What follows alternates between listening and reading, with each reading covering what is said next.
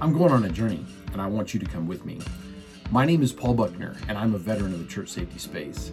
I started my first security team over a decade ago, and back then we had to learn most of what we needed to know the hard way.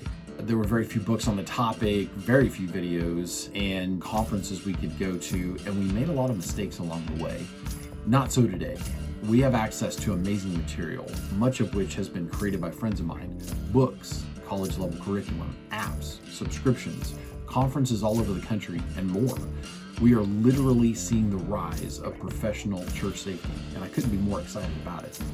My desire is to make sure that we keep our hearts in the right place, that we remember that we are a ministry first and a medical or security presence second. So, a little about me.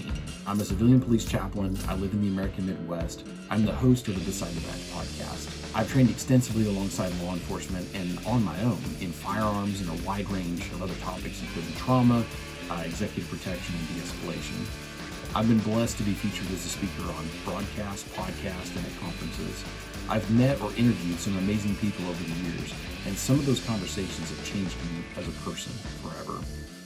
What you'll never hear me say is that I'm an expert. I'm a lifelong student with an insatiable desire to learn, and I've been handed an opportunity to not only interview some of the movers and shakers in the church security world, but the men and women in the trenches who serve as church security leaders all over the country, day in and day out.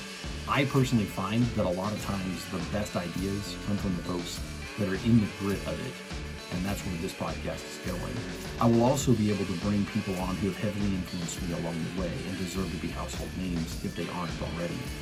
I think that who some of them are will surprise you and their stories will encourage and inspire you. And that's why I've decided to call season one of my podcast the Gratitude Tour.